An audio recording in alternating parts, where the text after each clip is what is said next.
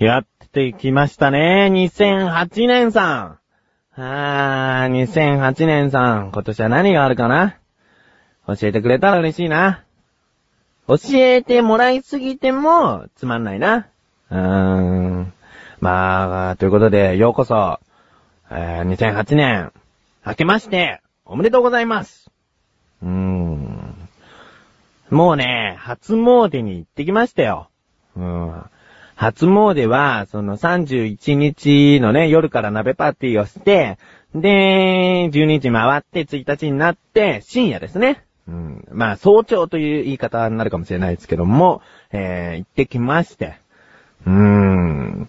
でね、自分はね、去年はね、そこの初詣と、もう一つ、1月の2日か3日に、あのー、おばあちゃん家の近くにある、ちょっとこじんまりとしたね、あの、神社をお参りに行ってきましたね。うん。どれだけこじんまりしてるかっていうと、そういう時期なのにもかかわらず、誰一人いないうん。で、階段を、えー、50段ぐらい登っていって、で、もうちっちゃな鳥居とちっちゃな蔵というか、なんていうんですかね、えー、建物がありまして、誰もいないんですよね。うん。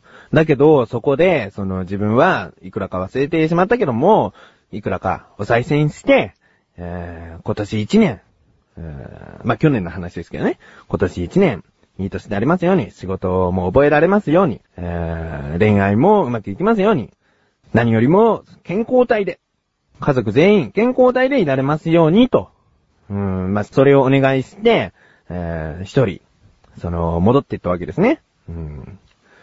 でね、なんかね、やっぱり、そういう力っていうのが、なんかあると思うんですよね。振り返ってみて、去年は良かったですもん。うん。本当に新しい出会いだったり、その、仕事も着実に、うん、覚えていけてるかなっていうのとか、本当に色々ありますからね。うん、だから、毎年行ってる、その、えー、神社ではなく、そこの2回目に行ったそこの神社で、初めてお参りして、そういう年になったってことは、やっぱりあそこには何か、その力があったんじゃないかなって思いますね。うん、だから、今年も、行こうかな。うん、ちなみに、えー、初詣に行った時おみくじを引きました。えー、おみくじは、えー、何だったか、え言えませんね。なんで言えないのかっていうところなんですけども、次回の配信分では言えると思いますね。えー、おみくじ何々でしたってね。えー、なぜ言えないかっていうのはね、うん、まあ、1月2日更新分なんで、あの、お察しできる方は、そのね、事情を 分かっていただいて、えー、まだ気分的には2007年の気分なんじゃねえのっていうね、うん、お察しいただいて、えー、まあ、今年1年、2008年ですからね。2008年、今年1年も、このなだらか向上心やっていきますんで、よろしくお願いします。それでは参りましょう。第55回になります。菊池賞のなだらか向上心。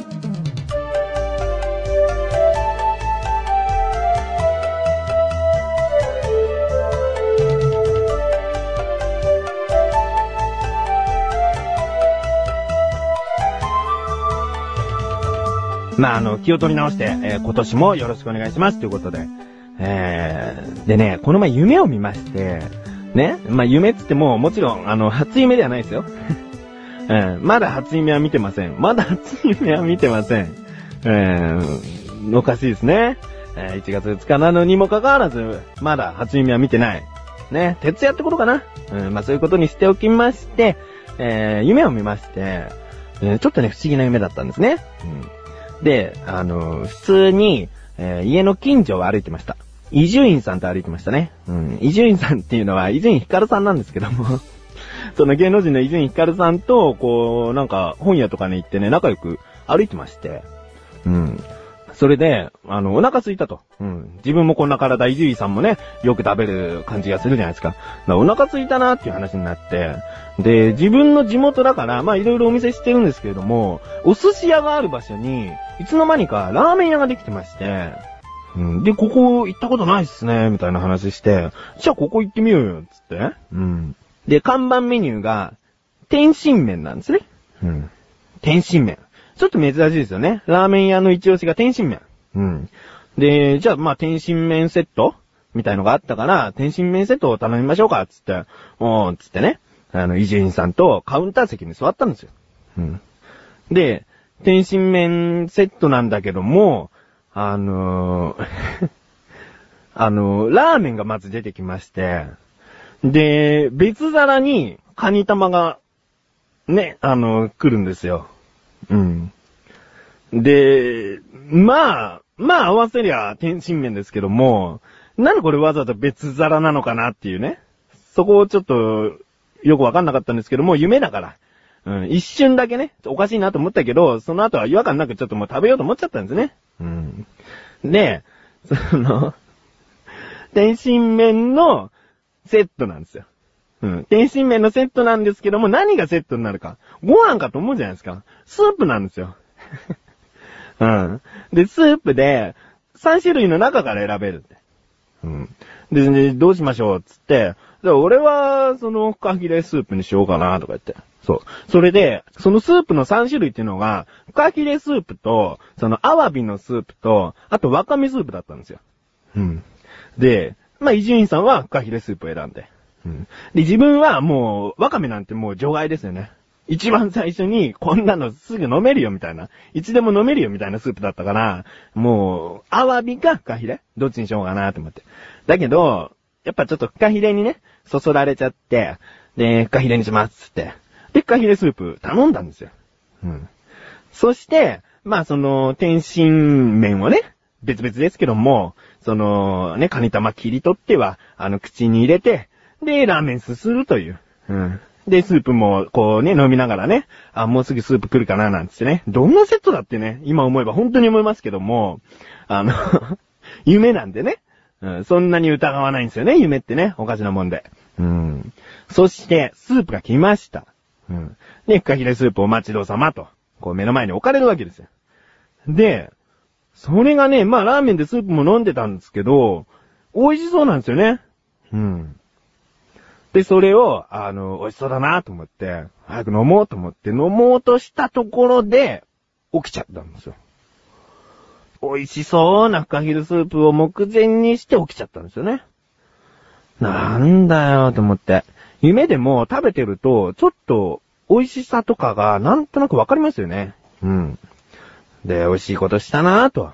お風呂に向かって目覚まそうと思って、頭洗ったり、湯船使ったりして出てきて。そんで、あのーまあ、これはうちの事情なんですけれども、お風呂から出てくると、朝食が机の上に置いてあるっていうね。うん。そういう感じなんですけども、そのお風呂から上がって、机の上見てみたら、わかめスープがあったんですよね。へー自分が飲みたかったのはフカヒレスープなんだよと。うん、わかめなんかじゃないと。もうこのわかめをとにかく食えってことだったのかと。わざと夢を覚まさせて、お前はなんかわかめスープレベルだよと。あなたは最近ハゲてきてんだからみたいなね。誰がハゲだよっていう。それ食って髪の毛いっぱい増やしなさいと、そういうことかと。思いましたね。はいアスレチック放送局って何？何ってうちらのことやけど。何をしているところなの？主にネットラジオやねって、すーちゃんあんたもやってるやん。スーちゃんがラジオやってんの？アコちゃんと？そうやで、もうめんどくさいなめんどくさがらないでよ。めんどくさがらないで、皆さん聞いてくださいよ。お、いつの間にか宣伝になってるやん。赤月鈴と吉田亜子がお届けする。アスレチック放送局。面白いの？それは分かれへんなえー、新年早々、初夢の話ならね、全然良かったんですけどね、どうでもいい、中途半端なとある日の夢のお話でした。うーん。まあ、それだね、コーナーに参りましょう。自力80%。このコーナーでは日常にある様々な疑問や質問に対して自分で調べ、自分で解決していくコーナーでもあり、リスナーの方からのご相談やお悩み解決していくというコーナーです。今回の疑問。えー今回の疑問と言いましたけども、その前回の終わりに、パチンコを一切やらない宣言をしまして、うん。で、そこでこの疑問かよっていう感じなんですけども、あのね、パチンコ屋って、まあいろいろ名前ありますけども、うん。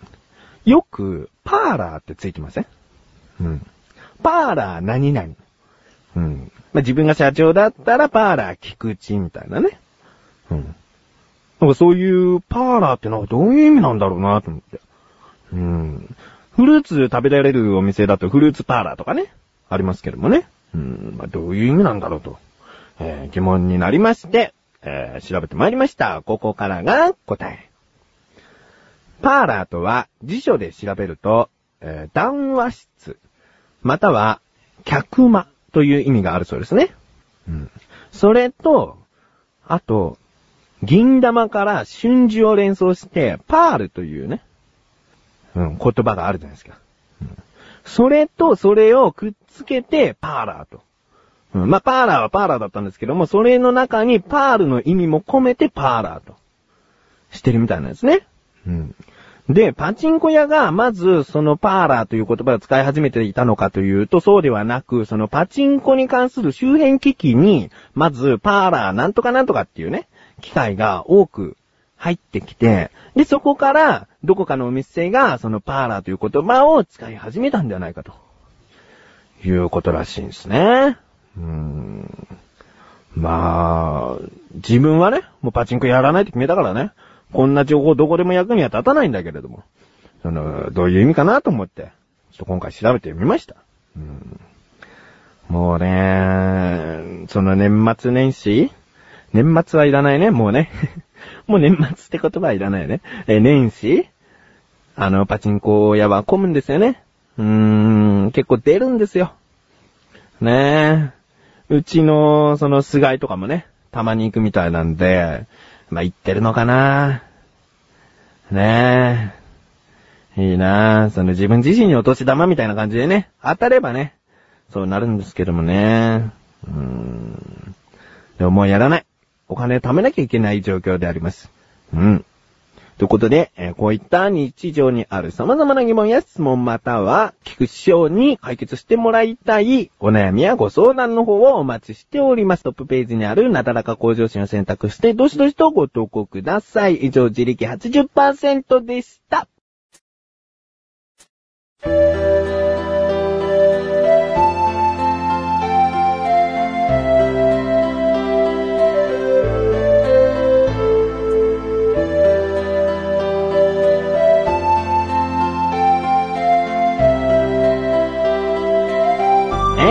グです。ということなんですけれども、早速ちょっとお知らせの方に参りたいと思います。横断歩道のオクラというのがリンクページより行けるようになっているんですけれども、そのオクラで12月24日から29日にかけてですね、えー連続で、えー音声をアップいたしました。どういった音声かと言いますと、まず、24日と25日、こちらの方は横断歩道の忘年会ということで、あの、まあ、実際には忘年会直後に収録した音声なんですけれども、えー、とあるゲストの方々が、あの、入って、えー会話をしております。えー前半、後半、お聞きになっていただけたらと思います。そして、26、27、28、29と、えーどういった音声が配信されているかと言いますと、菊池を除く他のメンバーが、この人とこの人で、とある番組をしている。というような、ちょっとしたサービス音声と言いますか、あの、通常では、あの、やらない、ありえない、えー番組の方を、ちょっとやらせてみました。一体どういった感じになっているかは、ぜひ、横断歩道のオクラに行って聞いてみてください。それと、1月1日より横断歩道の緊急招集新年会編が聞けるようになっております。こちらは横断歩道のラジオページ、菊池賞のなだらか向上心と菅井小高のお茶の味の下の方にありますので、えーぜひ、こちらは1月いっぱいの限定配信となっております。ぜひお聞きになってください。ということで、なだらか向上心を今年もよろしくお願いします。毎週水曜日更新します。それではまた次回。